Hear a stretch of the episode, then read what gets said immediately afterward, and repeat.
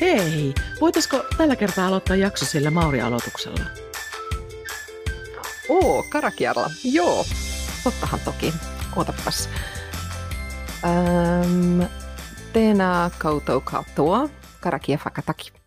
Kote kawa o runga, kote kawa o raro. Kote kawa ora, kote kawa ora.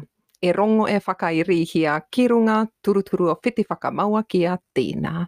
Tiina, hye, taikie. Eli kiva kun oot mukana toisella kertaa. Minä olen Inkilän Milla. Ja minä olen Ritan Kati.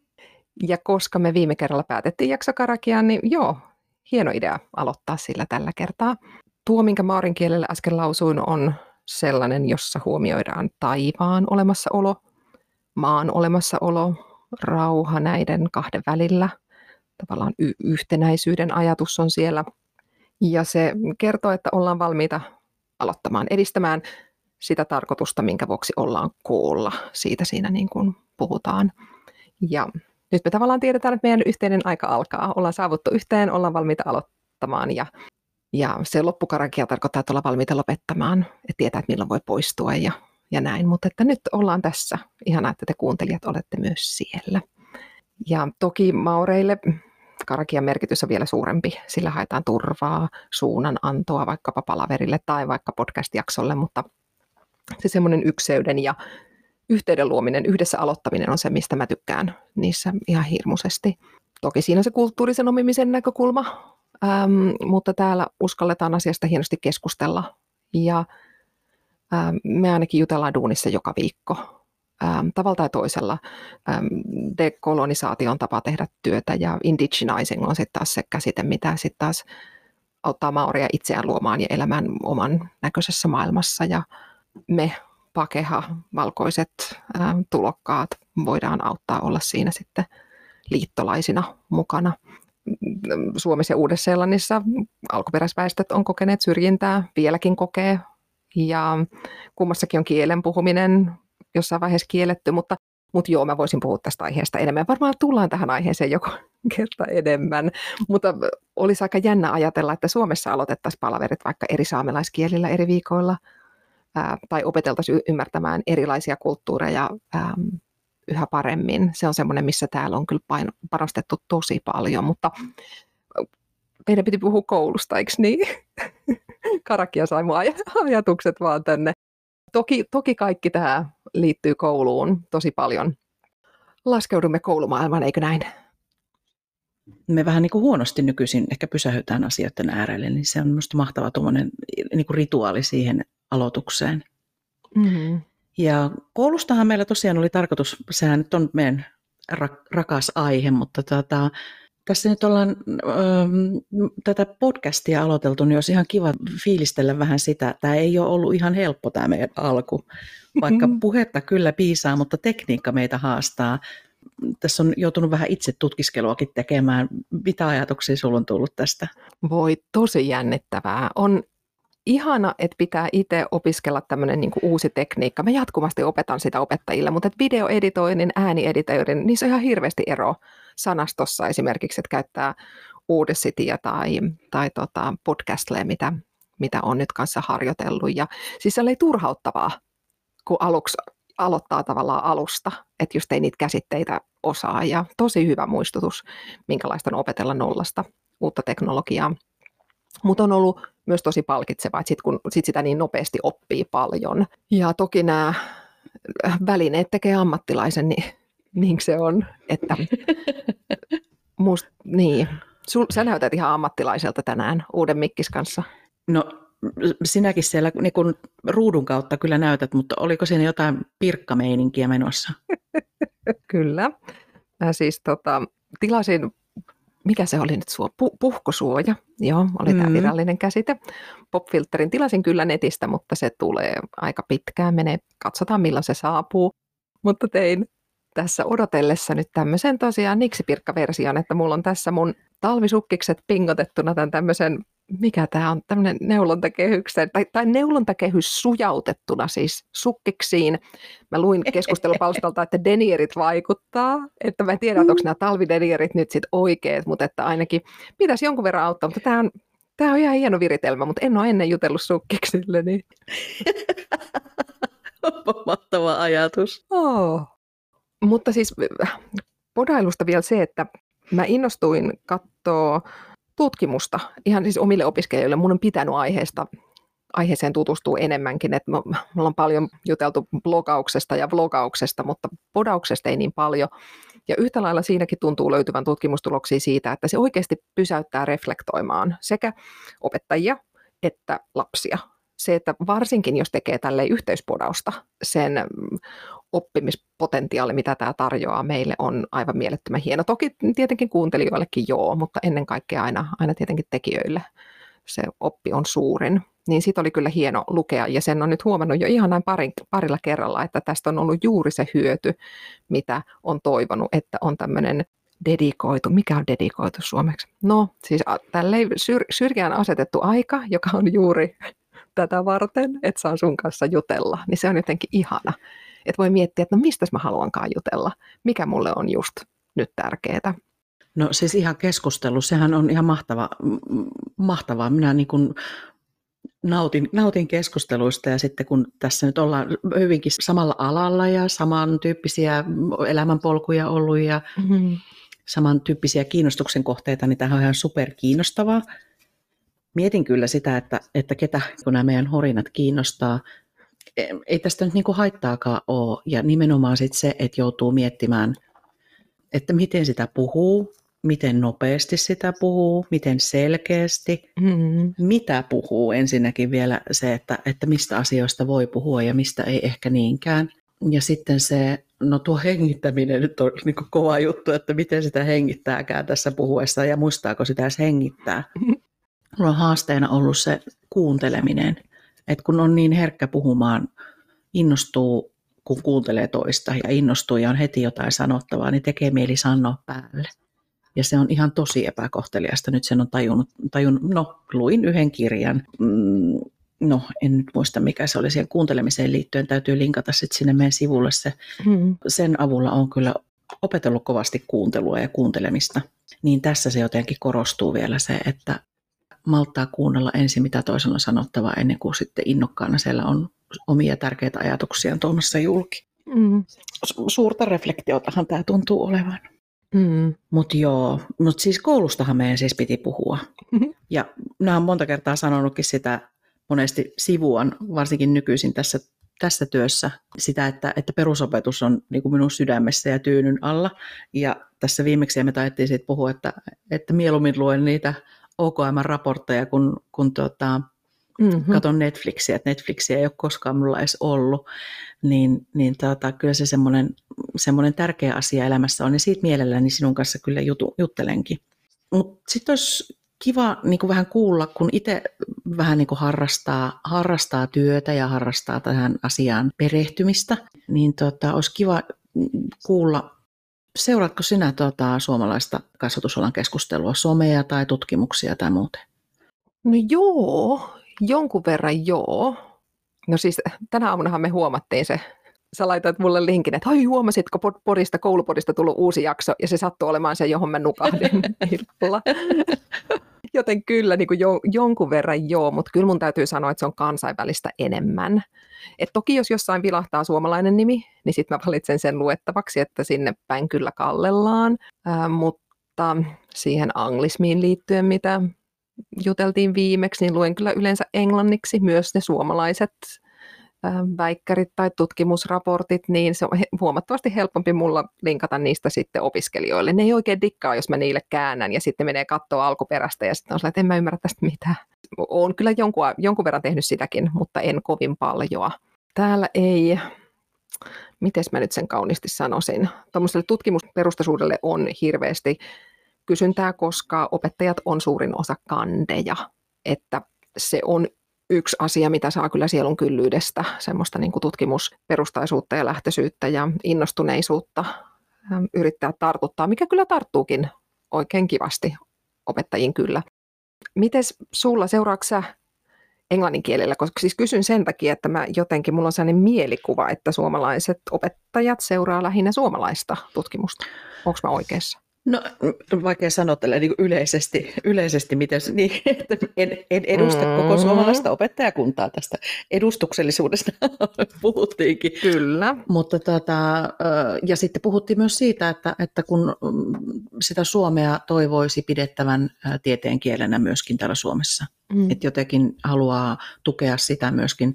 Kyllä, luen mielellään kyllä ehkä suomen kielellä, että se ehkä haastaa tieteen käsitteet sitten jotenkin muka liikaa. Kyllähän sitä kun aloittaisi ja lukisi enemmän, niin varmaan sujuvoituisi se tieteen omaksuminen myös en, enkuksi. No jotenkin mulla on syttynyt tässä viimeisien vuosien aikana semmoinen pisarakkaus. En tiedä, tämä on semmoinen, mm. no nyt puhutaan niistä anglismeista, unpopular opinion, miten se suomeksi sanottaisiin tämmöinen epäsuosittu mielipide siitä pisasta ehkä, että se, meillä on pisaa paljon parjataan tai, tai ehkä siihen sokeasti luotetaan. Jotenkin ajatellaan, että sieltä nyt sitten tutkijat tutkii ja ne nostaa haluamiaan näkökulmia sieltä esille. Mutta nyt sitten on innostunut siihen, että katon itse läpi niitä vähän. Katon niitä OECDn omia tuloksia ja sitten katon vähän sitä, että mitä muissa maissa on tutkittu. Että PISA on nyt niin kuin mulla on semmoinen pisarakkaus syntynyt. Mun mielestä Suomessa tehdään kyllä hyvää tutkimusta ja, ja sitten tuo, ota Karvi, kansallinen koulutuksen tutkimuskeskus. Karvi tekee semmoista niin arviointia, koulutuksen arviointia tosi paljon, niin se, se on sellainen, mikä kiinnostaa ja mistä löytyy, tulee hyvää tietoa kyllä. Niin kotimaista pääsääntöisesti kyllä. Joo, sä mainitsit sen Karvin ja mä aikaisemmin jossain, se oli jossain Instan keskusteluissa. Ja mun piti oikein mennä tutkimaan, että mikä se on. Ja sitten mä tajusin, että se on aloitettu, se on niin kuin syntynyt silloin just kun mä oon muuttanut Suomesta pois Aa. just samaan aikaan, että sitä ei ole ollut silloin olemassa, joten se oli, ei, ei ihme, mutta todella mielenkiintoinen pulju, totta vie. Ja voi miten ihana toi sun reaktio tuohon, että en edusta koko suomalaista koulujärjestelmää, siis se on just se, mistä me viime viikolla puhuttiin, esittäytyy ja sitten, että minä tulen Suomesta. Ja sitten, Aivan. Kuinka paljon mä joudun vastaan, että jengi tulee kysyä, että no miten, voisitko nopeasti selittää, että mikä siitä suomalaisesta koulutusjärjestelmästä tekee niin erityisen? Ja sitten on sillä tavalla, että no mm, tekee mieli, niin että no ihan, että menee tässä nyt tunti, että listaa ne Pasi Salberinkin pääpointit. Ja se on sitten kuitenkin vaan semmoinen niin tietty katsaus myös, mutta ei ole olemassa yhtä suomalaista ihmistä ei ole olemassa yhtä suomalaista koulua. Kaikki koulut on erilaisia, kaikki opettajat on erilaisia. Mutta se, mikä niissä on sama, ja tämä oli se, mistä se jutteli just tuossa siinä ähm, koulupodissa Saku Tuominen, eilisen puolella täällä julkaistiin se jakso. Se just puhui siitä, että ei ole olemassa yhtä, kuinka kaikki kuvittelee, että on. Siis kun, täällä on sama juttu, että vaikka opettajat ää, kielen suhteen heillä olisi niin kuin mahdollisuus lukea nimenomaan kansainvälistä tutkimusta. Kuitenkin englannin kielellä julkaistaan hirmuinen määrä tutkimusta, että tavallaan se mm, puuli, allas on hirveän suuri ja silti se, mikä tulee ekana, että no mut kun meidän systeemi on erilainen, mut kun meidän ongelmat on erilaisia, että mä haluaisin paikallista ja niin kuin, että nimenomaan on sillä niin että ei vaan paikallista, että voisiko nyt olla tutkimusta just tästä meidän kaupungista, tai itse asiassa meidän kaupungista, vaan tästä asuina, tai ehkä just meidän koulusta. Ja sitten, niin kuin, että ei, itse asiassa ne on hirveän samanlaisia. Maailma muuttuu joka puolella. Ja ne ongelmat on, jos niitä katsoo, niin tajuaa, että itse asiassa niistä suurin osa on todella samanlaisia. Se, että katsoo laajemmin, niin sieltä löytyy hienosti vastauksia asioihin. Ja tosi jännästi äm, se, mikä mulle oli hieno uusi ajatus tuomisen sakulta, kun siis suurimpaa osa vaan sille nyökytteli, aivan ihanaa, että joku muukin näin puhuu, mutta se, mitä mä en ollut ajatellut, minkä se sanoi hienosti, että itse asiassa innovaatiot, mitkä siis on vaan toimivia ratkaisuja, vaikka moni innovaatiosanaa inhoaa, minä sitä edelleen rakastan, se sanoi, että pitäisi katsoa vaikka Afrikkaa, että ne ei tule luultavasti niistä maista, jotka on vaikka pärjänneet pisassa, jotka ei uskalla sen takia niin muuttaa asioita, mutta ne, kenellä systeemit on kehnot, niin se voi olla joku vaikkapa Afrikan maa, jossa uskalletaan to- tehdä asioita todella paljon eri lailla, kun ei ole niin paljon menetettävää. Toki Afrikka on hirveän suuri ja siellä on hirveän erilaisia maita, mutta se oli hänen esimerkkinsä. Se oli jotenkin, kuulosti viisalta.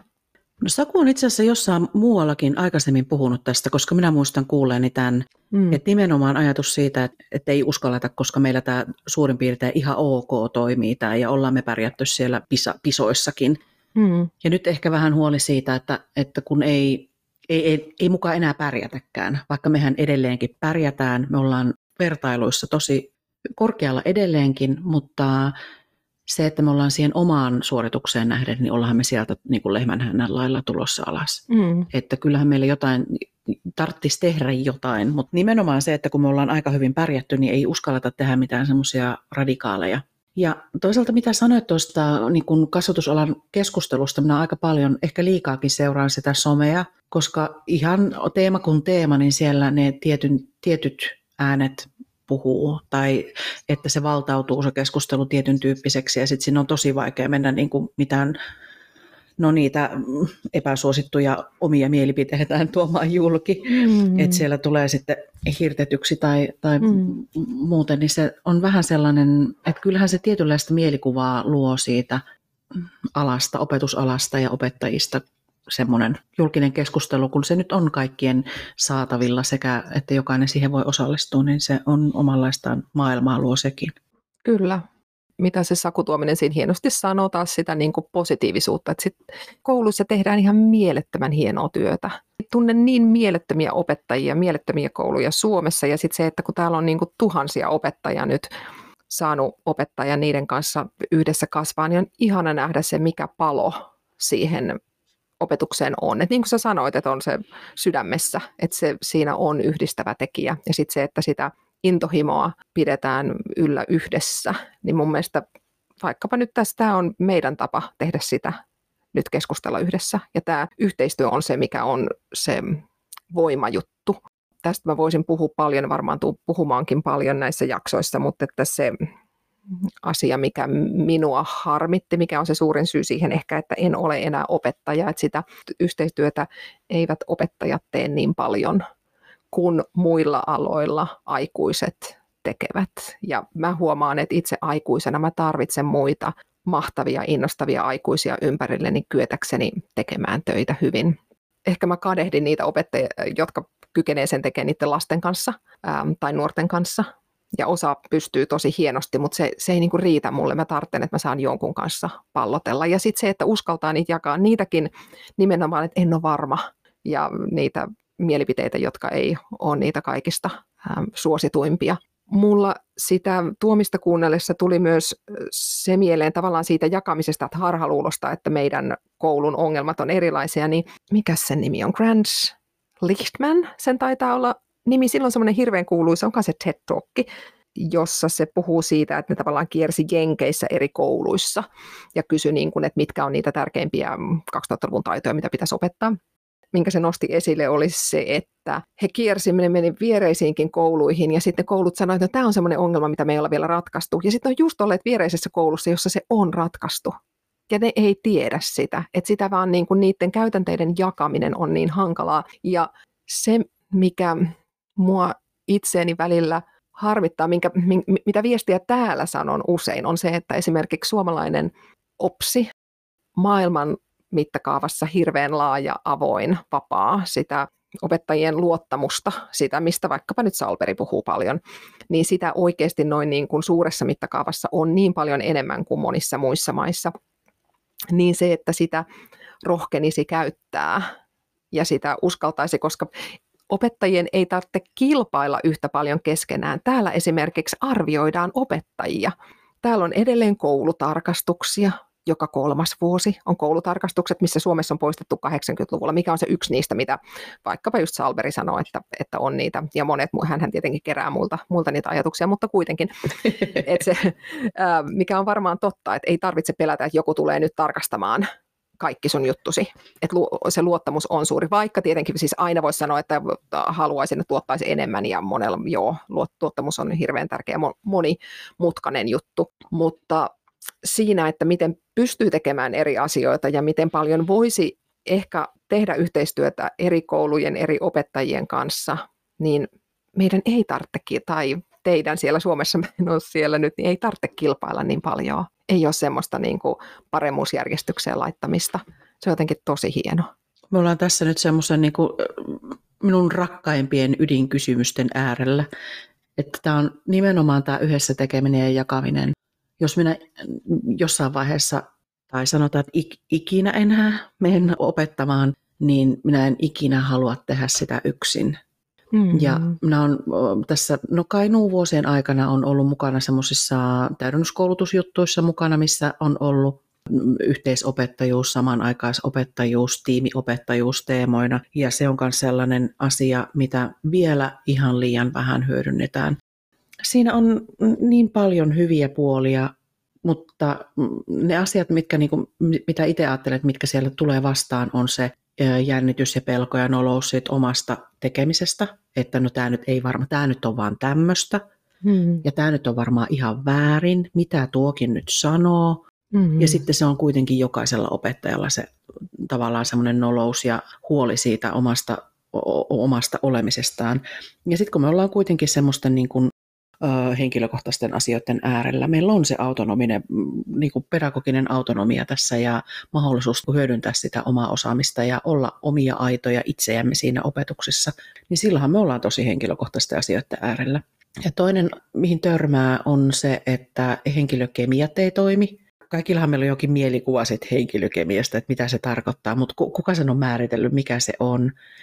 Ja, ja sitten siitä on puolesta ja vastaan. Aikuisten ihmisten täytyy tulla toimeen keskenään ja, ja että työtähän tässä vaan tehdään. Mutta vissi, vissi ideahan siinä on, että ei se lähde samalla tavalla kaikkien kanssa.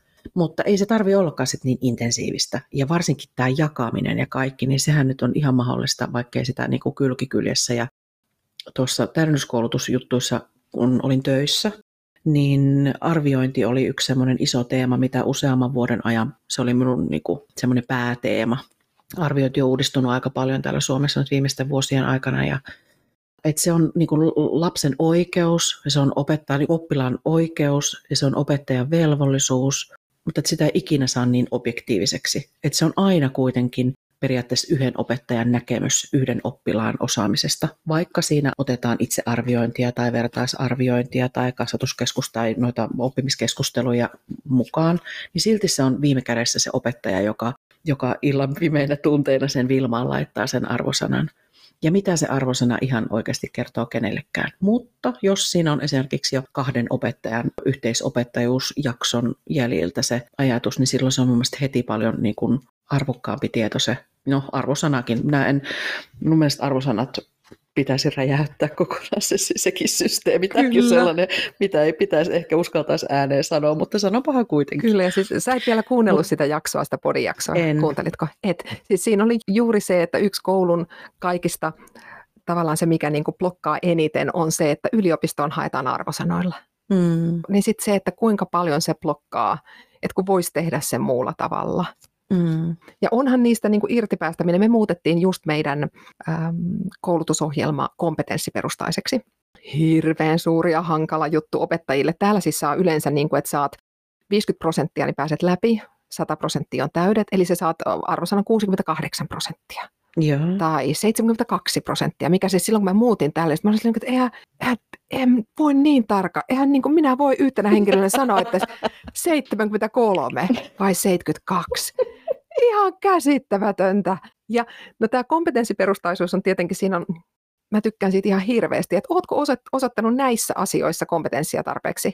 Jos et vielä, niin täydennä tältä osalta. Jos olet, niin se on siinä. Että se ainut, mitä tulee, on sanallinen palauta ja niin kuin, että kyllä, osoitit, että olet vaikkapa tota niin, reflektoinut innovaation merkitystä koulumaailmassa tai innovaation, innovoinnin haasteita vaikkapa koulumaailmassa tai kollaboraation, yhteistyön äm, haasteita ja, ja mahdollisuuksia koulumaailmassa, niin se, että onko sitä tehnyt, onko osoittanut, että on oppinut jotain uutta ja millä lailla sen uuden on oppinut, niin se on mielettömän ihana. Mutta kyllä niistä moni on nikotellut ja sanonut, että on tämä, että jos on vaikea päästä irti opiskelijoilla, niin itse siitä, että no minä en nyt saakaan sitä 73 tai en saa sitä 93. Ja sitten saman aikaan ei ole mihinkään niistä ollut tyytyväisiä.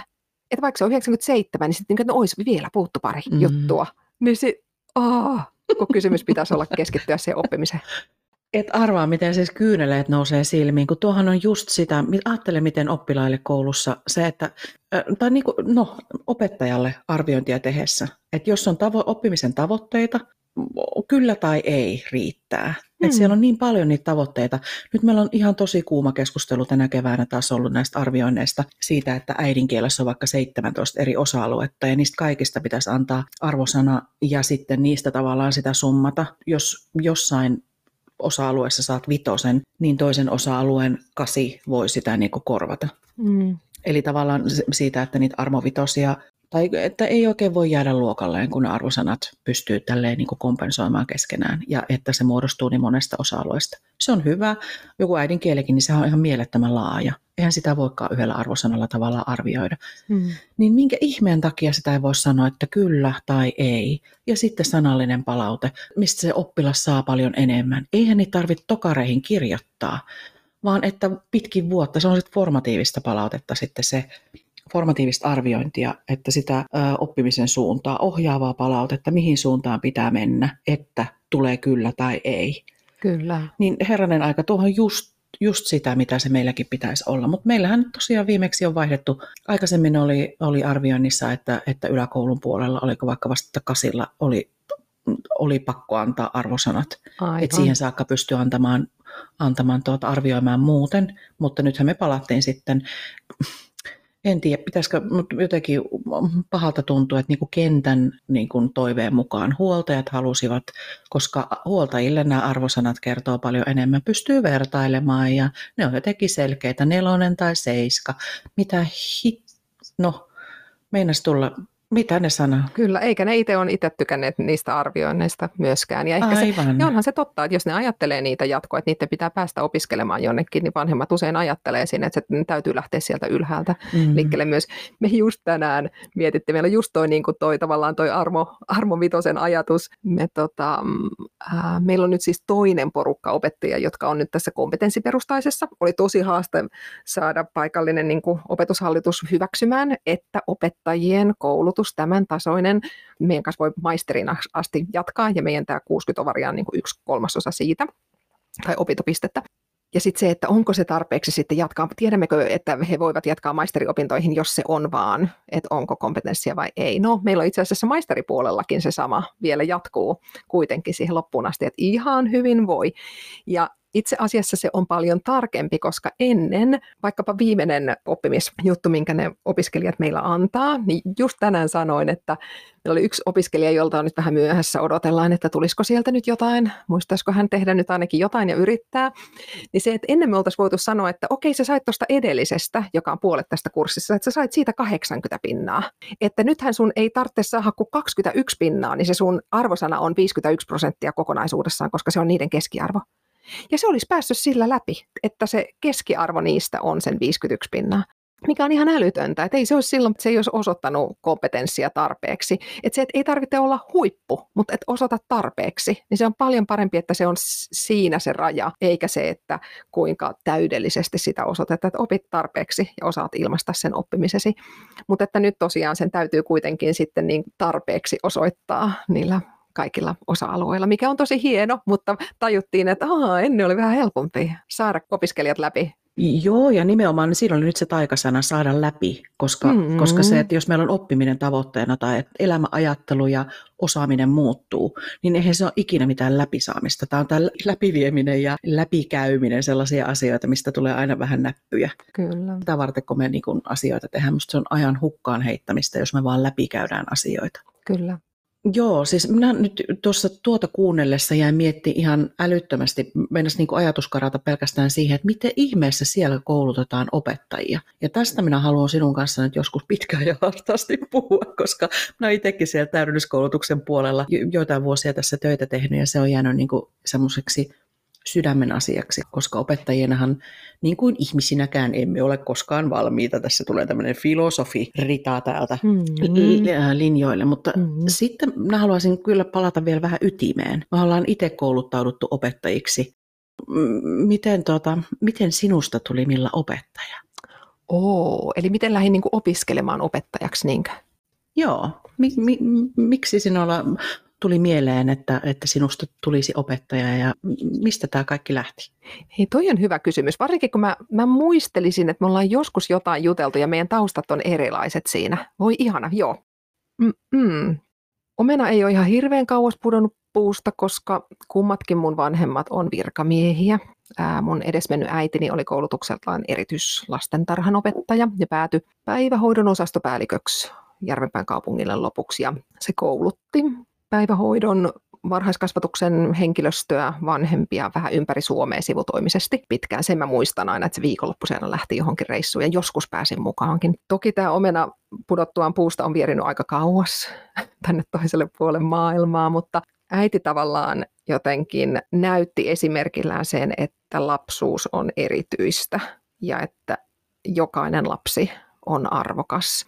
Itsellä ehkä on niin, että jokainen ihminen on arvokas läpi koko elämänsä, on ehkä enemmän myös se, mutta äiti oli myös niin kuin esikuva johtajuudesta, hienosta johtajuudesta. Johtajuus on yksi asioista, joita koulutan, mutta Iskäkin on ollut siitä esi- esimerkki. Hän on virkauransa uransa loppuvaiheessa oli apulaispoliisipäällikkö, nykyisin onnellisesti eläkkeellä. Odottelee, että pääsee kalaan Tillin kanssa, kun tullaan käymään elokuussa Suomeen mä muistan lapsuudesta niiden keskustelut johtajuuteen liittyen. Kummatkin oli jotenkin hirveän kiinnostuneita ja siihen niin keskittyi. Ja sitten ne aina palas, että perustyö, perustyön, että mikä on tärkeää sen kannalta, niin si- siihen sitten aina.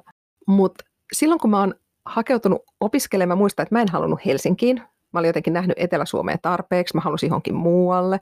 Jyväskylä oli ykkös tavoitteena. Se, että mä päädyin Savonlinna oli aika hauska, koska ihan pari vuotta ennen sinne päätymistä mun hyvä ystävä Sanna lähti opiskelemaan KVLään ja sitten kun se sanoi, että Savonlinna, niin mä olin niin kuin, että minne ja niin kuin miksi?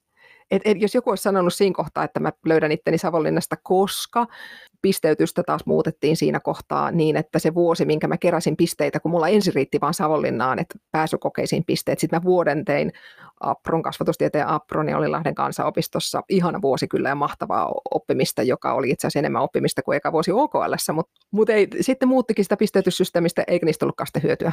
Että ihan jälleen oli, että jaa, no Savonlinna riittää pisteet, no haetaanpa sitten sinne, kun tietää, että sinne on senkin jälkeen kuitenkin niin vaikea päästä. Siis tässä tullaan näihin arvosanoihin, että miksi, ah, miksi ne on niin merkityksellisiä. Mutta onneksi pääsin. En ole koskaan lukenut mihinkään niin paljon. Se tutkiva oppimisen kirja oli niin mieletön, mikä oli silloin pääsykoekirjana. Ja, ja mä nautin niistä kaikista luovista testeistä ja muista, mitä siellä silloinkin onneksi oli jo.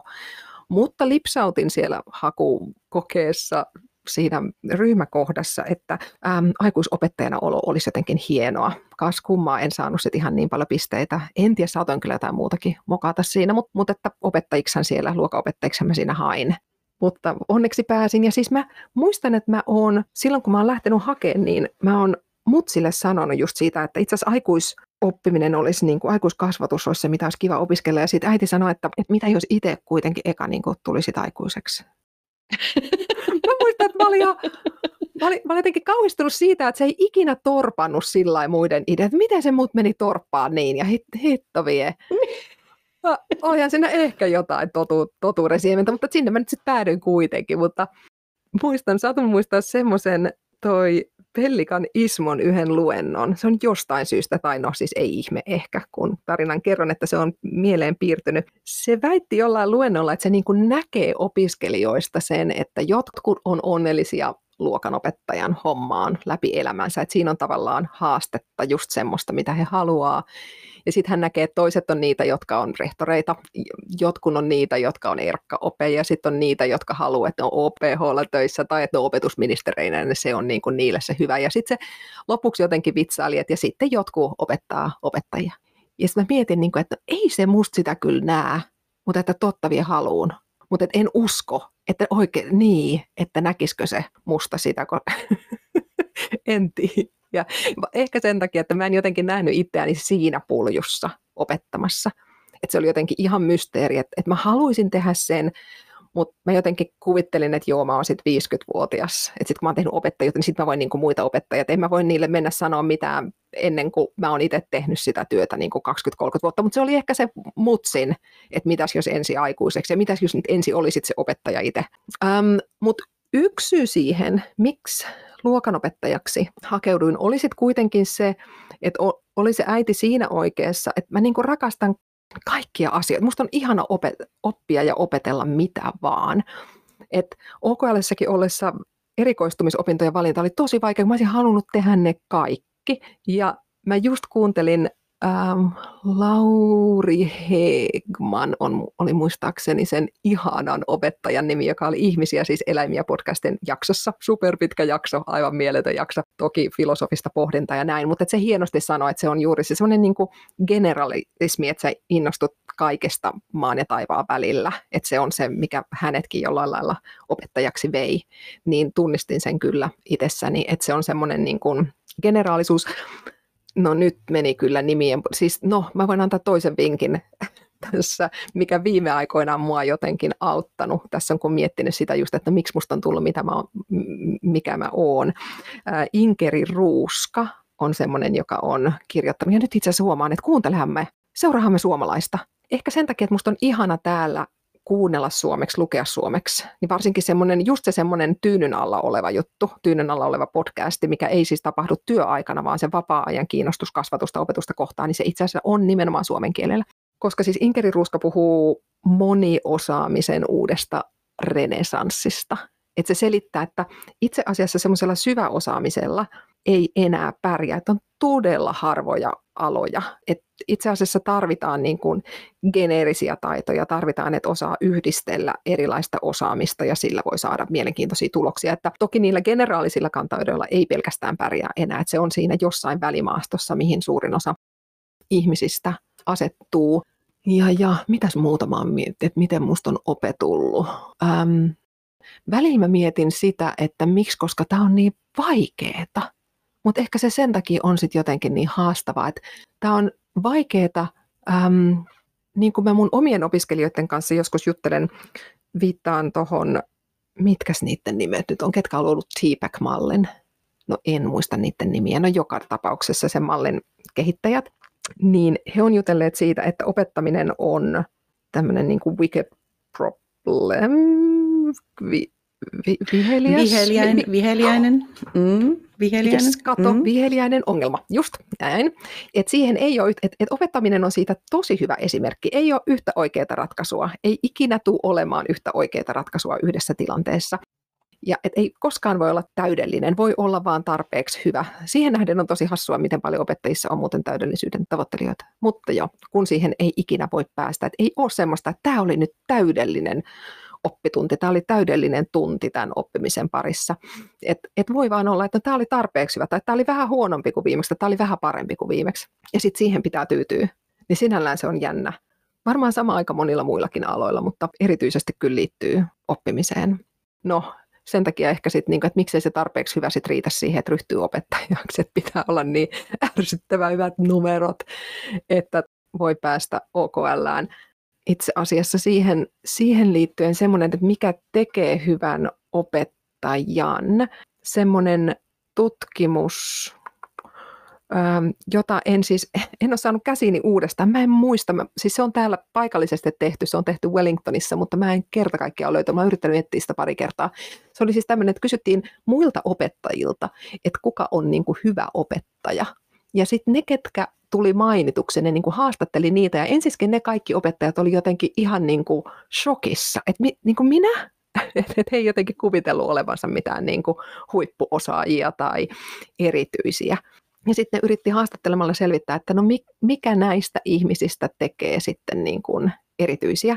Ja ainut mikä sieltä niin kuin nousi, mikä oli jotenkin niin tavallaan yllättävä ja tavallaan ymmärrettävä oli se, että ne kaikki, kun ne sitten selitti, että no miten heistä on tullut opettajia, niin se ei ollut suinkaan se, että oppiminen olisi helppoa ollut tai että olisi että koulumaailma, joo, ei se niin kuin typerintä ollut, mutta, että, mutta että ne, kaikilla ne jotenkin nosti sen, että niillä on jossain vaiheessa omaa opintohistoriaa ollut vaikeaa. Ne on jossain vaiheessa tarvinnut aikuisen apua ja se, että ne on tarvinnut, että on ollut jossain vaiheessa koulunkäynti hankalaa, niin se niin kuin on se, minkä ne pitää nuorana mielessään sen takia ne opettaa sillä lailla, kun ne opettaa.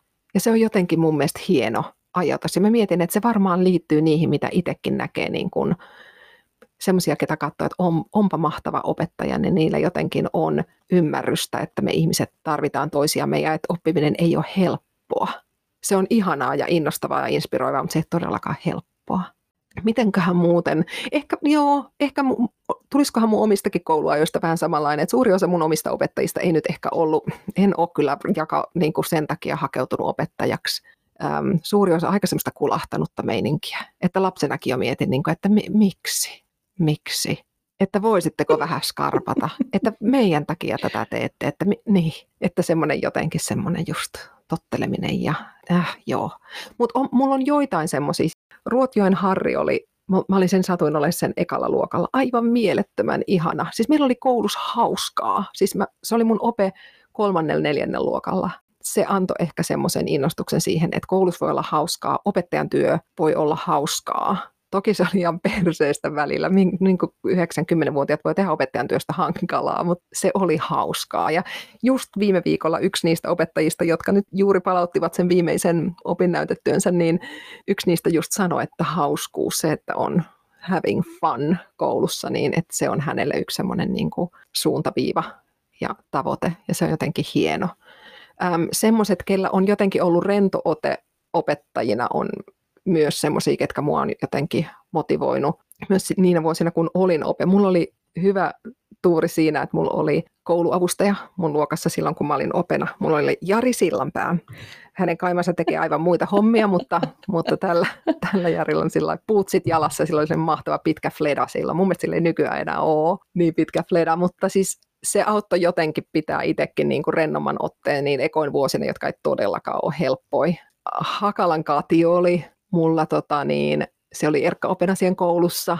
Ai, ah, miten ihana se kerta kaikkiaan. Mä just muistelin, että meidän paras jakokokemus oli se, että me kerran jaettiin myös hanuri. Että tota, niin, me ollaan esitetty, esiinnytty koulun itsenäisyyspäivässä sillä, että ollaan soitettu yhdessä yhtä hanuria. Koska osattiin, niin kuin sen verran muistettiin vielä, toinen soitti diskantti, toinen passopuolta, että siinä ollaan kansallispuvuissa sitä hanurikin jaettu.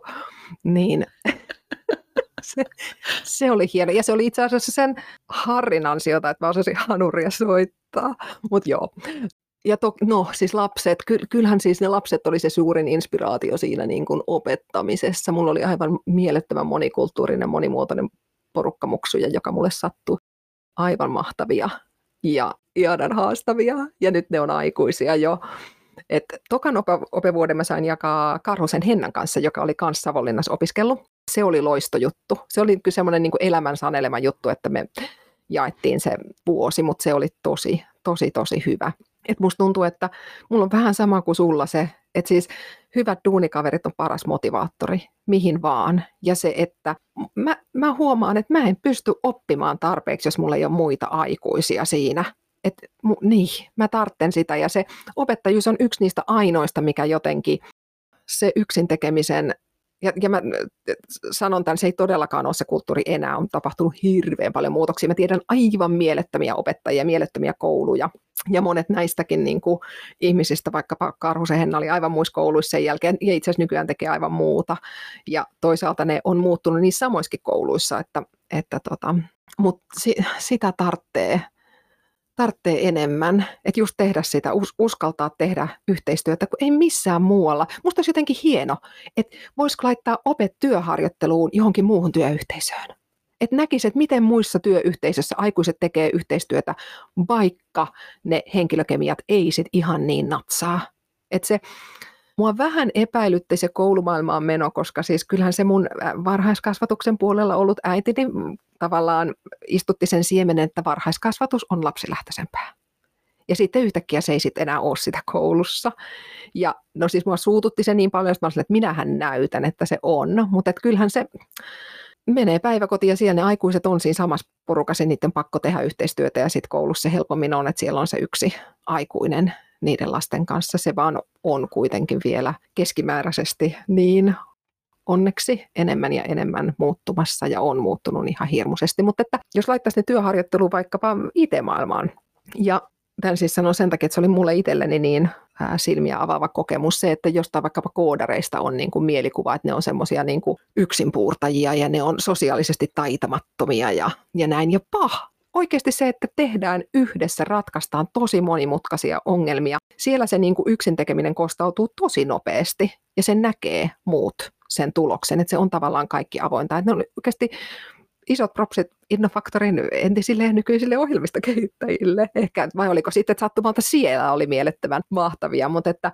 toki siinä on niin kuin niitä moniosaajia ihan hirveästi ympärillä muutakin kuin vain ohjelmistokehittäjiä, mutta se, se jatkuva aikuisoppimisen määrä, se on hurja ja tämä muutos, mikä yhteiskunnassa tapahtuu, niin se muuttaa kaikkia. Että ky- kyllä se sitä kouluakin saisi muuttaa enemmän. Toki ymmärrän, että koulu on rakennettu sillä, että pitämään asioita samana.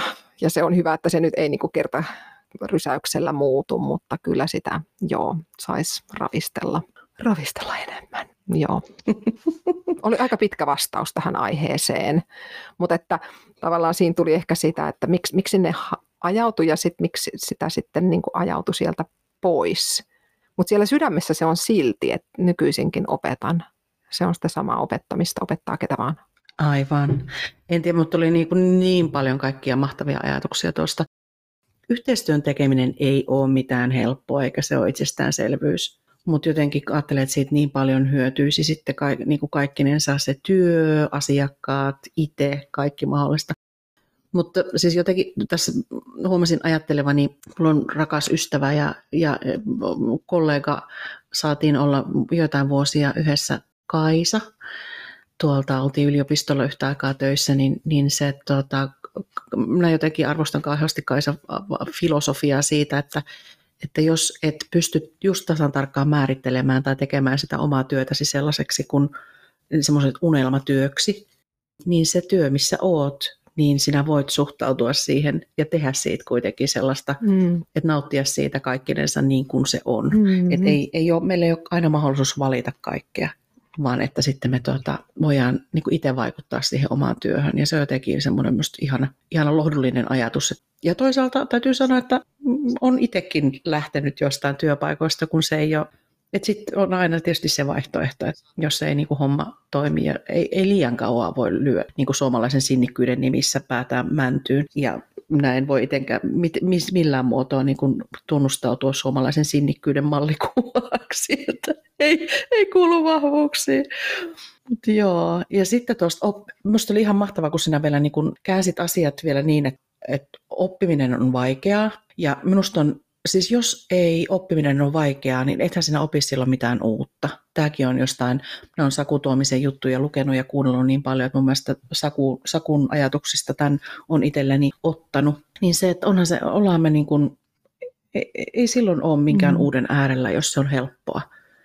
Ja Peuron Pekka, toinen minun niin kuin, suuri koulun kehittämisen idoli, op- opetuksen ja oppimisen kehittämisen idoli, niin on sitä sanonut kanssa, että oppiminen on työtä. Että se, on niin kuin, se on vaikeaa ja se vaatii ponnisteluja. Ja mun mielestä tämä on myös sellainen, että tämä on hyvin yksinkertainen asia ja se vaan pitäisi jotenkin muistaa ja pitää mielessä. Ei, ei sen olekaan tarkoitus olla helppoa. Ja paljonhan sitä on koulun viihtyvyydestä ja puhuttu, että koulussa täytyy olla kivaa. No, sinä viittasit siihen, että opettajilla täytyy olla kivaa. Että semmoinen niin rento ote ja hyvä meininki ja yhdessä tekeminen, niin kyllähän sillä on ihan tosi iso merkitys siitä, minkälaisen ilmapiirin ja toimintakulttuurin ja oppimisen tilan sinne luo. Että kyllähän sillä on sitten se vaikutus, että vaikka oppilailla on kivaa, niin opettajilla voi olla. Ei sillä, oppilailla voi olla ihan yhtä lailla kivaa, vaikka se onkin vaikeaa. Kyllä. Ihania ajatuksia kyllä. Ja toi, mitä sanoit tuosta yhteistyövaikeudesta, niin itse asiassa tulee mieleen, mulla tässä just nyt taas uusi porukka aloitti, että he on nyt opiskelleet kahdeksan viikkoa, ja heillä on niin kuin ensimmäinen tehtävä on nyt juuri niin, että he pitää palauttaa tämän viikon loppuun mennessä. Ja me pistetään ne nimenomaan tekemään se yhdessä. Niiden tekee, täytyy tehdä yhdessä video, missä ne keskustelee näistä asioista. Ja yksi niistä asioista on yhteistyö, kollaboraatio. Ja sitten, että, että niitä on hirveän helppo sitä niin kuin, miettiä, että mitä se tarkoittaa opiskelijoille. Ja sitten kun niitä on pakko tehdä sitä itse uusien ihmisten kanssa, niin siis ne niin nopeasti huomaa, että hitsi, tämä on vaikeaa. Ja että minä en olekaan niin hyvä, tai että odotukset on eri. Siis se oppimispolkus niiden niin kuin ekojen kuukausien aikana siinä, että ne tajuu, että tämä on tosi vaikeaa ja minä vaan pistän opiskelijat ja sanon, että tehkääpä tämä ja sitten oletan, että ne pystyy, kun en itsekään pysty. Että itsekin täytyy niin kuin miettiä, että no mitäs, mitäs me nyt voidaan tässä tehdä, että tämä toimisi paremmin. että ne ei ole oikeasti tottuneet siihen ja ne niin kuin oletus, että mitä yhteistyö on ja kuinka helppoa se on. Ja sitten vaikka ne itse samaan aikaan tietää, että se ei ole ja ne välttelee sitä ja sitten kun niiden täytyy tehdä, niin se on oikeasti vaikeaa. Jopa itse huomasin sen. Mä tein itse viime vuonna kans 60 opintopistettä meidän äh, oman hyvän johtamisen tai tämmöisen leading change for goods hyvä, mu- muutoksen. Muutos, muutosjohtamista. Se on niin kuin muutosjohtamista, mutta sitten nimenomaan hyvän johtamista, eli tavallaan Aa. se, että miten tehdä maailmasta parempi paikka. Eli se on tavallaan niin kuin yksityisyrittäjille ja miten, mitä se hyvä merkitsee itselle ja mitä voisi tehdä muutosta johtaa niin kuin kohti parempaa tosi mielenkiintoinen oli olla itse opiskelijana ja mulla sattui siinä kohtaa elämässä just sattu ja tapahtui, ähm, mitä juttelinkin tuossa edellisissä jaksoissa, just esimerkiksi, että tämä uusi, uusi perheenjäsenemme yhtäkkiä muutti meille ja sitten piti just miettiä, että mihin kouluun ja näin.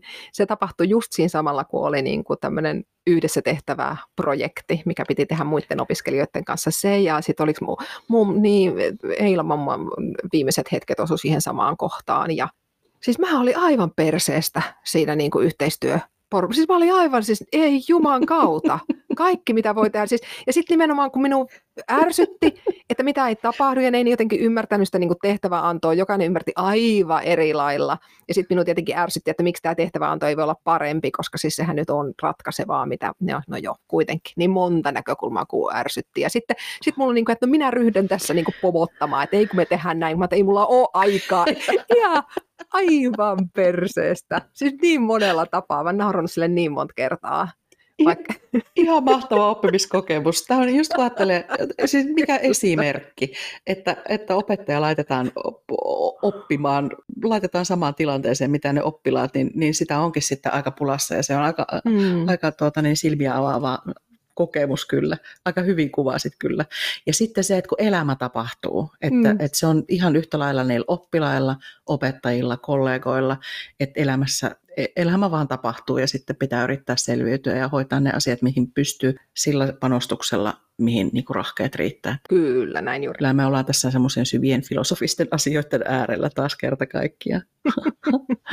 Hei, no miten susta tuli opettaja? No joo, ta, siis niin kuin sanoit, niin on, meillä, muistit ihan oikein, meillä on aivan erilaiset polut. En minäkään muistanut, tai en ollaanko me koskaan puhuttu tästä nyt näin niin kuin tällaisessa laajuudessa. Ei varmaan. Että miten, miten ollaan tässä ajauduttu. Niin kuin sanoit, että, että te, sinun isä oli poliisi, ja se nyt niin kuin tuli semmoisia mm. muistoja heräsi, että ollaan me niin kuin puhuttu kuitenkin vähän tästä. Mutta joo, niin kuin, Mä hait jo niinku taustoja vähän sieltä niinku omista koulukokemuksista, että minkälaisia opettajia oli, niin minä niin, täytyy sanoa, että muistan ala-asteelta ihan ekan opettajan, ekatokaluokan opettajan pienestä kyläkoulusta. Ja hänestä jäi semmoinen ihan valtava niin kuin läm, lämmin fiilis, että oli kyllä ihan täydellinen vastaanottaja siis ekaluokkalaisille ja katokaluokkalaisille. Ja minäkin olin vielä muualta muuttanut vasta ikään, niin oli silleen, että pääsi, pääsi siihen pieneen porukkaan hyvin sisälle.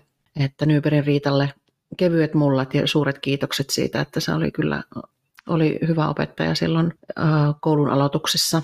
Ja sitten sellaisia, mitä jää mieleen, niin, niin nämä, siis mulla on niin kuin matikan opettajat, on, nämä on jotenkin, no matikka oppiaineena sekä elämänviisautena sekä opettajien osalta niin on ollut semmoinen suuri vaikuttaja, että, että siellä oli, muistan, matikan opettajien semmoisen huumorin, että, että se oli sellainen, mikä siihen liittyi ja se helpotti sitä matikan oppimista ja, ja jotenkin sellainen. Mutta tiedän, että jos tätä nyt omat yläkoulukaverit kuuntelee, niin ei ole ehkä, ei ole ehkä samaa mieltä, mutta Mustosen Kyösti oli, oli tuota minun suosikkiopettaja yläkoulun puolelta, vaikka, vaikka siellä monia muita hyviä opettajia olikin, mutta, mutta ne oli siis se huumori ja semmoinen, se, että puhutaan vakavaa asiaa, mennään asiassa eteenpäin ja sitten joku niin kuin lipsautetaan semmoista fiksua huumoria, se vähän vielä liittyi siihen, että sitten oli, katsotaan, että ketkä oli kärryillä, niin se. Mutta joo, siis miten minusta tuli opettaja, niin minähän niin kuin taisin sitä sanoakin, että lukion jälkeen halusin tehdä jotain sellaista, mitä kukaan muu ei tehnyt, ja lähdin sinne merikouluun ja seilasin, mutta sitten siihen liittyi se, että kun... Ryhdyit merirosvoksi. no se rosvousosuus vielä niin kuin jäi. Mikä mulla on tulevaisuus vielä merirosvon? Niin siis se, siihen liittyy tietenkin se, että sit jos joku päivä on perhettä, niin enhän minä voi lapselle sanoa, että no kiltisti täällä, äiti tulee kahdeksan viikon päästä kotiin. Että se niin kuin soti minun sellaista niin kuin tulevaisuuden ajattelua vastaan. Ja toisaalta oli niin kuin kiva ajatus vielä siitä, että, että voisi niin kuin kotisohvalle pötkähtää työpäivän jälkeen. Että se, on, se oli semmoinen, mitä selkeästi haaveili, koska, koska merellä siihen ei ollut mar- mahdollisuutta. Pysty pötkähtämään oman hyttinsä sohvalle, mutta oli edelleenkin niiden kaikkien niiden samojen naamojen kanssa siellä vankina keskellä merta, niin, niin ei sieltä päässyt pois. Mutta joo, Mullahan siis on semmoinen maailman pelastamisen meininki ollut alusta saakka sitten tässä opettajaksi ryhtymisessä. Että minä itse on, tai sanotaan, että itse olisin ehkä jossain vaiheessa toivonut, että koulussa joku olisi kysynyt, että, että onko kaikki hyvin. Ja, ja sitten, että siitä olisi ehkä lähtenyt aukeamaan erilaisia, erilaisia juttuja. Mm-hmm. Ja elämänpolku olisi varmasti erilainen. En sano, etteikö se olisi just nyt täydellinen niin kuin se on, koska nyt tämä on mennyt niin kuin on pitänytkin. Jotenkin semmoinen niin kuin, äh, elämän ja maailman potkimien pelastaminen oli, se oli ihan selkeästi pelastamisajatus siinä vaiheessa, kun sit sitten mietin sitä. No siinä vaiheessa olin meriuran loppuvaiheella, olin semmoisessa elämän, elämäntilanteessa, että olin esimerkiksi tuon, en tiedä, otas tuolla Mäntyharjolla tuo Jukolan tämmöinen sijoituskoti, oli silloin, se oli entinen Kuttula 80-luvulla, siitä oli, sille, oli kohinaa kovastikin tuolla julkisuudessa. Mm. Ja se oli Jukola nimellä silloin, en tiedä onko, onko Jukolaa enää, mutta olin tosiaan elämäntilanteessa, että olin Jukolassa loma-aikoina ja, ja viikonloppuina ja, ja sitten tuota, siis töissä ikään kuin, tai oli kaveri siellä oli töissä, niin sitten olin siellä mukana. Ja sitten myöskin ajauduin tekemisiin Sippolan koulukodin kanssa, että olin siellä ihmisten kanssa tekemisissä, niin tuota, siellä tarjottiin sitten töitä. Ja siinä tilanteessa, kun on harkitsemassa sitä, että pitäisi jäädä maihin ja, ja että, että mitä sitä tekisi, ja tulee tarjous siitä, että no tavallaan sillä lukiokoulutuksella pääset opettamaan tai, tai olemaan niitä, pelastamaan niitä, niitä melkein menetettyjä sieluja, niin, niin tuota, sehän oli ihan täydellinen tilanne. Ja minä olin siis Sippolan koulukodissa, oli yhden vuoden yhden luokan opettajana ja siellä oli yläkouluikäisiä nuoria, joiden elämä oli ihan tosi pielessä. Ja sitten se, että pystyi ilman minkäännäköistä opettajakoulutusta ja kokemusta, niin, niin olemaan kuitenkin aikuinen niille ja jonkinnäköinen käsitys siitä koulun merkityksestä ja mitkä on niitä perusjuttuja siellä koulussa. Mm-hmm. Ja siitä, että pystyy puhumaan asioista, olemaan luotettava aikuinen, koska se on, sitä, sitä ne on, vaikutti olevan vaille, että ne elämät on lähtenyt huonoille teille, niin sitten minä ajattelin, että se on niin kuin se, että siihen minä pystyn ja että tätä minä haluan tähän enemmän. Ja sen, sen Sippola-vuoden jälkeen niin sitten halusin sosiaalipuolelle. Se oli itse asiassa mulla semmoinen ensisijainen juttu. Ja minä hainkin tuonne Lappeenrantaan sosionomiopintoihin ja no pisteestä puhetta minä olisin päässyt sinne ihan kirkkaasti, että se oli semmoinen. Mutta sitten oli kuitenkin vielä kutina, että no mitä jos se olisi sitten erkkaope? Että erkkaope olisi vielä vähän niin kuin, että se olisi vähän erilaista. Ja minä hain Joensuuhun silloin ja sitten hain myös Savonlinna, kun mä että Savonlinna, minä olen sieltä Punkaharjulta, mm. Punkaharjulta niin kuin kotoisin, että olisi sitten vähän niin kuin kotiin paluuta tässä, että sitten voisi vähän aika merihommien jälkeen rauhoittua siinä. Niin mulla oli silleen selkeästi se Savonlinna myöskin hy, niin kuin hyvänä vaihtoehtona. Lappeenrantaan tosiaan olisin sosionomiopintoihin päässyt, mutta Joensuun erkkaopinnot jäi joitain pisteitä vaille, että en, en olisi päässyt ja Savonlinnaan sitten pääsin. Niin se oli silleen, sitten piti puntaroida sen sosionomin ja luokaopettajan välillä ja kyllähän sinne luokaopettajapuolelle sitten kallistui. Et se, ne on siis lähtenyt pelastamaan maailmaa. On, täytyy sanoa, että Savonlinnan ajat oli vähän sellaista vielä sumuisaa. Musta tuntuu, että mulla on, sumuisaa, sumuista aikaa. Vasta Kainuussa on alkanut sitten kirkastua, että tämä on ollut, vähän sellaista, sellaista se elämä, mutta tota, musta oli, no minä nautin siitä kuitenkin sit Savonlinnan ajoista ja oli mahtavia ihmisiä ja, ja tota, no oppiminen oli sielläkin vaikeaa oli, ei se helppoa ollut, siis varsinkaan sellainen, mm. minä tässä on aikuisiellä antautunut piano, piano-opintoihin kanssa, niin se on muista ne pianokurssit, miten tuskallisia ne oli, ja sitten siitä oli ihan valtava helpotus, kun ne oli sitten selviytyä ja suoriutu niistä. Ja sitten se, että nämä, niin kun on ihana, minkälaisia ihmissuhteita sieltä on jäänyt niin kun, tuttuja ihmisiä niin kun, elämään. Esimerkiksi vaikka joku Milla Enkilä toiselta puolta maapalloa, että siis ihan ihmeellisiä yhteyksiä. Minusta ihan, ihan mahtava, et, hienoa, että tunnen tai tiedän tämmöisiä ihmisiä, kenen on silloin Savonlinnassa törmännyt.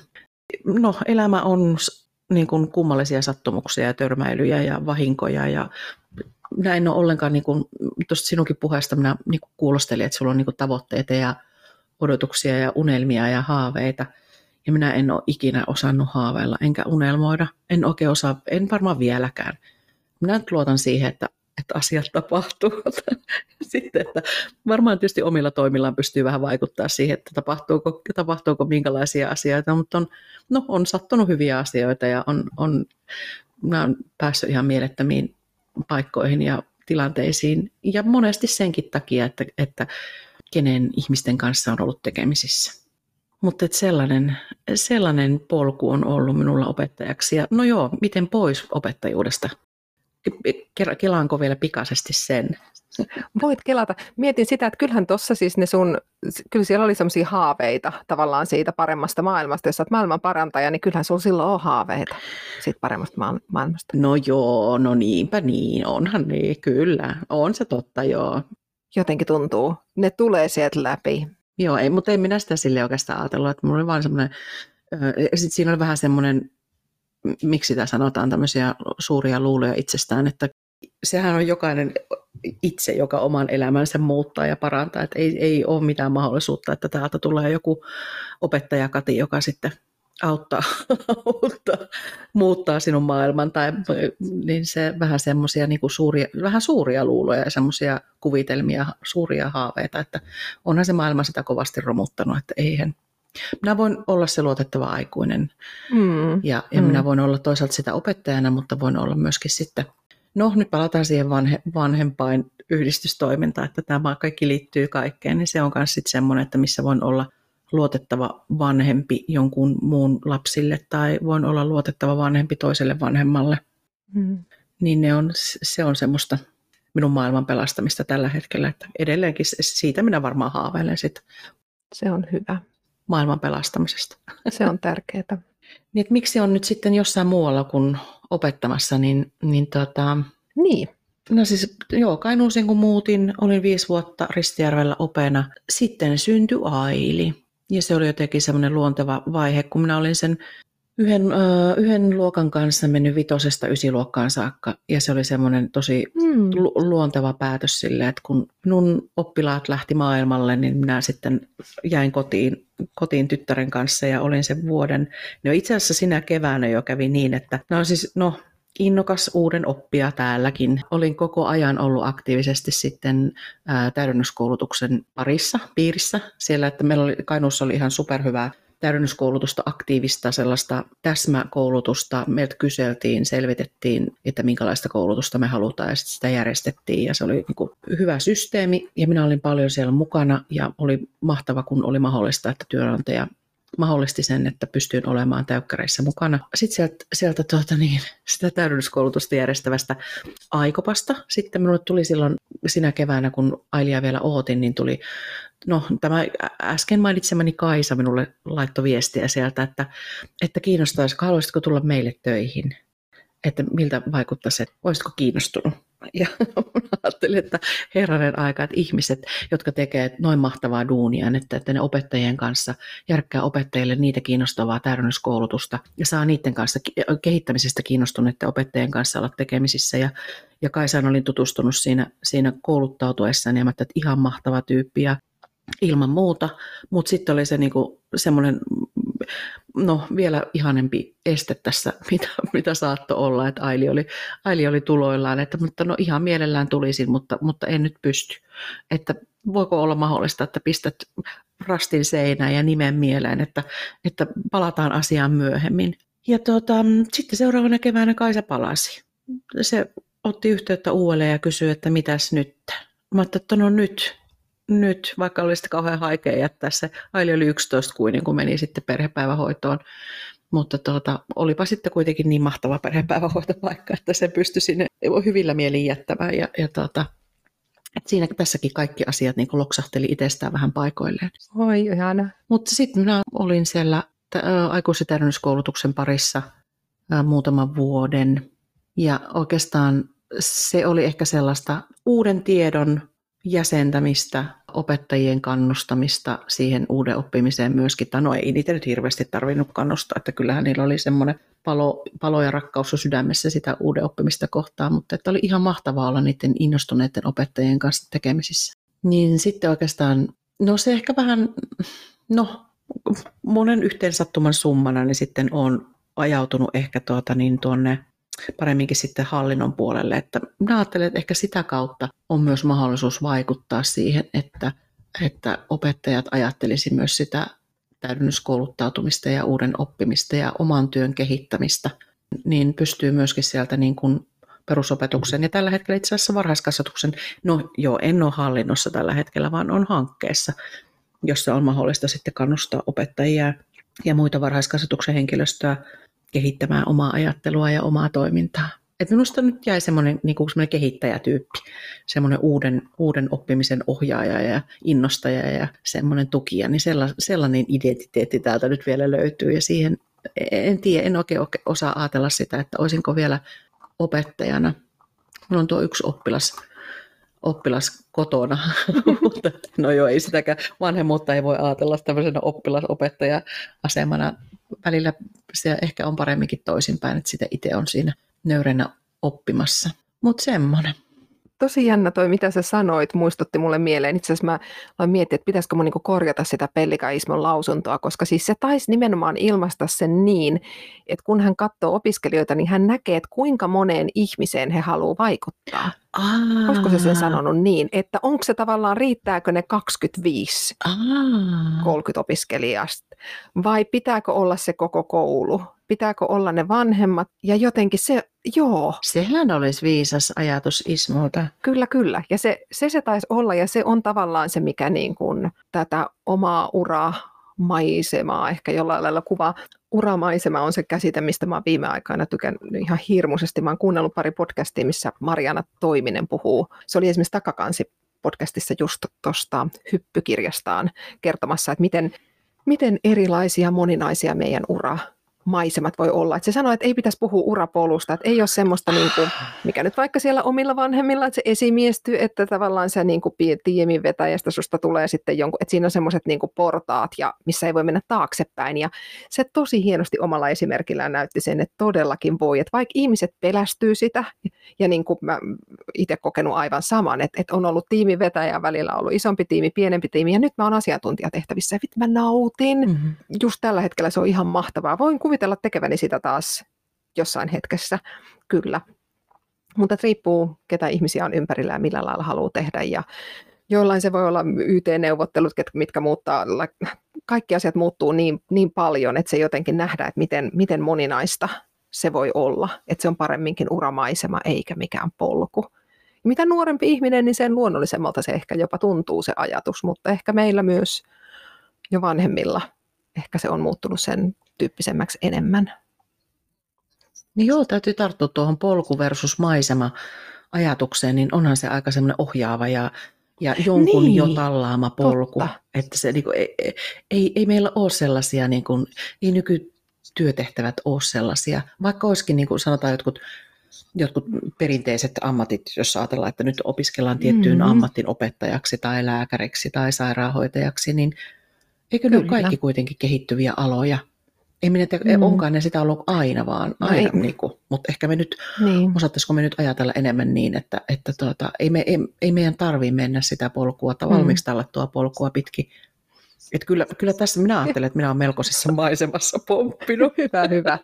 Ja minusta on ihana nähdä, miten rohkeasti. Toki me tarvitaan hyviä opettajia, mutta että mä just tuossa mietin, että kaikki ne, ketä mainitsin, että niistä on hirveän moni muissa hommissa. Jotkut on Katio erkampi kuin se oli silloin, vielä erkampi, mutta että musta tuntuu, että onkohan toi taitaa olla vielä samoissa Sillanpään Jari, kun mä sitä stalkkasin, niin se taitaa olla samoissa hommissa, mutta se on sitten taas onni niille opiskelijoille. Esimerkiksi meidän kahdeksanvuotiaalle se olisi aivan täydellinen, että kumpa mm. olisikin. Jokaisessa luokassa pitäisi olla yksi Jari, ja se olisi niin kuin kaikille. Niin, Sillanpään Jari. olla yksi.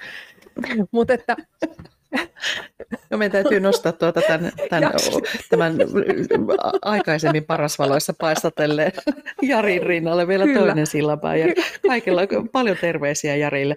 Joo, ja täytyy muuten sanoa, hei, täytyy sanoa Ismolle kovasti terveisiä, jos Ismokin sattuu vahingossa eksymään tämän meidän kyllä, kyllä. keskustelun pariin.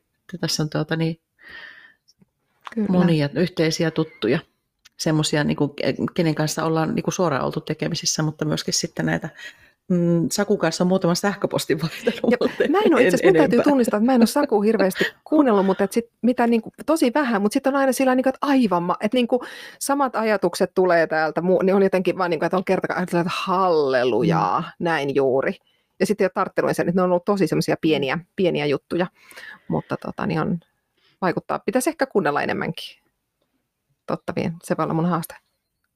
Joo, ja hei, nyt, nyt, tuota, niin, nyt, nyt mun täytyy ehdottomasti lähteä sen, sen tuota, koulu, no niin, koulupodin just, pariin, kyllä. koulupodcast koska tuota, minä olen sitä ottanut, se on, ja A, nyt niin. sinä olet vähän spoilannut no, sitä, eli no vitsi näitä tulee näitä anglismiakin mm, tässä et, taas. Mutta täytyy sinä sanoa, että mä niin pidättelin ihan, mun teki mieli niin kuin nostaa. No siitä sanot, no sit siinä oli, no sit siinä oli myös tätä. Ja oli, mä ajattelin, että ei nyt koko meidän jakso voi olla yhtä toista, toisen podin jakso, että siinä on hirveästi tosi niin. paljon kaikkea hyvää kyllä vielä, mitä ei ole mainittu, että toivottavasti en pilannut nyt sitten ihan kokonaan. Mm et pilannut, ja me voidaan palata yes. siihen sitten, kun minäkin olen kuunnellut sen. Ja täytyy, no sen verran täytyy vielä mainostaa, että se koko, koko koulupodcasti, sehän on ihan huippu, kaikki ne sen ensimmäisen jaksoinen, sehän on alkanut, onko se joskus vuonna 2020, kun ne on, on aloittaneet sen, ja tuota, nyt, ja nyt tämä oli tosiaan, tämä tuli ihan puskista, tämä niiden uusi jakso. Yritin katsoakin, että onko ne markkinoinut sitä missään, mutta en missään nähnyt, että tämä oli onneksi oli seurannassa. Minä ajattelin, ihan sama juttu, mulla oli vaan niin kuin, että mä katsoin niin kuin nukkumaan mennessä, että missä se on tullut, mistä mä seuraan, niin uusimpia. Mä en edes tajunnut, että se on ollut tauolla, mutta se on vaan semmoinen, mitä, niin. joo. Se on se ollut tauolla tosi kauan. Niin kuin elämä tässä nyt ollaan sattumasta puhuttu monta kertaa. Ihan joo. mahtavaa. Kyllä, just näin. Mutta hei, taas tuli monta juttua. Minä haluan sinun kanssa jutella ää, mm. ää, opettajakoulutuksesta, koska se on nyt jotenkin myös mm. tästä täydennyskoulutuksesta. Ja sitten ää, tästä oppimisesta yleensäkin, että on ollut puhetta nyt useampaan kertaan siitä, että, että mitä asioita koulussa pitäisi opettaa. Niin opetussuunnitelmathan on tämmöisiä, kuulostaa tosi kuivakalta, mutta kyllä minua kiinnostaa ihan hirveästi mun mielestä niin tämä opetussuunnitelman kehitys kyllä. Suomessa ja maailmalla niin, niin mitä se sillä kolkkaa maailma Kyllä. erityisesti on, ja siitä mä tykkäisin. Ja OPSiinhan liittyy sitten nuo arvothan meitä ohjaa. Musta oli ihana, kun tuossa puhuit siitä lapsuuden mm. itseisarvosta. Ne on nyt on, onnekseni tosiaan työssäni tällä hetkellä Sotkamon kunnassa ollaan lapsiystävällisen kunnan prosessissa mukana. Ja siellä jotenkin nousee tosi vahvasti se lapsen oikeudet No joo, täytyy vielä sanoa siitä, että tuossa niin kuin vanhempain toimii, niin kuin tuossa valtakunnan vanhempain yhdistystoimijoiden kesken, niin siellä on Laisaaren Johanna, joka on ollut luomassa mm. lapsistrategiaa Suomessa. Niin Johanna on vanhempainliiton johtokunnan puheenjohtaja, niin on saanut olla Johannan kanssa juttu sillä, että, että sitä kautta myös nousee tosi vahvasti se lapsuuden, lasten oikeudet ja lasten, lapsuuden merkitys että mä täytyy itse sanoa, että minä olen ehkä kompastunut vähän siihen, että nyt on tietysti omaankin lapsen myötä, mutta e- en vielä opettajana ole tullut ajatelleeksi niin sitä lapsuuden mm. ja lapsen arvostusta. Että se on, minusta nyt tunnustan aika ison asian tässä, että vasta viime vuosien aikana niin on niin kuin, se, se on tosi hyvä. On noussut tosi ihan, mulla on se päinvastainen, että se oli niin kyllästetty koko lapsuus sillä, kun se on ollut se meidän muut juttu. Niin. niin, niin. Mutta silti tietenkin se sitten kantaa, niin. ähm, kantaa hienosti, mutta, mutta, mutta tärkeää, tärkeää. Ihana niin. perinnön olet saanut äidiltäsi. Ihana voi, että... Kyllä. Tehdäänkö me tässä myös perintää meidän, meidän tyttärille, Voi, kun me täällä niinpä. pohditaan näitä? Ehkä joku päivä tuo Matt sitä sanoi, että kun hän ei pysty kuuntelemaan, kun on kaikki suomeksi, mutta sitten se miettii, että no tekoäly kohta kääntää sen kyllä näppärästi, niin sitten voi jopa tuo kahdeksanvuotiaskin, joka Aivan. taas opetteli suomea enemmän, niin Aivan. ehkä sekin pystyy joskus kuuntelemaan sitten kääntämällä. Aivan. Hei, mitä tuota, mitkä asiat sinulle, mistä meidän täytyy Aika puhua lailla sama. Jotenkin se, ehkä se opsi voisi jopa olla. Se on haastava, se on hirveän iso. Mutta mulla just kilahti sähköpostiin tänään mm-hmm. koululta, niin kuin, että mitä sä olet mieltä tästä ja sitten siinä oli, se oli sellainen ihan hervoton könttä, niin kuin y- yksi osio opsia, että on heidän, niin kuin, että onko mitään palautetta, niin kuin, että onko mitään palautetta. Ja. Niin, niin, ei sitten saanut otetta, mutta joo, mä voisin ottaa siitä nyt sitten taas otteen ja voisi puhua, että no mitä se, mitkä niiden niin kuin opsien, opsien erot ja yhtäläisyydet ja merkitykset on. On kyllä aikamoinen kakku. Eh, tai sitten pitäisikö lähteä sieltä arvo, jos lähtisi niiden arvojen kannalta, niin sekin voisi olla, koska se, se on, kyllähän se täällä niin kuin ne on, joo, ne olisi jotenkin mielenkiintoiset. Joo, ja vähän kuivalta kuulostaa nyt sitten, että jos me laitetaan Instagramiin, että no seuraavalla keskustellaan opetussuunnitelmista. me ei yleisöä ainakaan ehkä hirveästi kasva, jos me nyt ollaan tässä edes mitään yleisöä kasvattamassa, mutta tuota, ei hirveän houkuttelevalta ehkä kuulosta, vaikka itse omaan korvaan kyllä kuulostaa, minua hirveästi kiinnostaa opetussuunnitelma. Samoin. Ja katsoin, että hyvin on meillä mennyt aikaa, pitkä podijakso. Toisaalta mä just kuuntelin sen, mihin mä viittasinkin, missä se Lauri jutteli. Siis se oli joku neljän tunnin podijakso. Siis musta jotenkin oh. mahtavaa, että jengi tekee semmoisia, niin että istutaan ja jutellaan. Että oikeasti tämä oli lyhyt. Hmm. Ja täytyy, no sen täytyy sanoa, että mulla tässä nyt on ollut vähän, nyt loppua kohti tämä jännitys helpottaa, koska mä oon jotenkin ollut kauhean huolissani siitä minun hengityksestä. no, sitten editoidaan. Aivan, kiitos, kiitos taidoistasi. Mutta hei, Palataanko me toisella kertaa? Palataan. Katsotaan, onko mulla vielä, puhunko mä sukkiksille vielä ensi kerralla vai miten on. Katellaan. Aivan. Joo. Hyvä. Palataan. Moikka! Kiitos. Moi moi.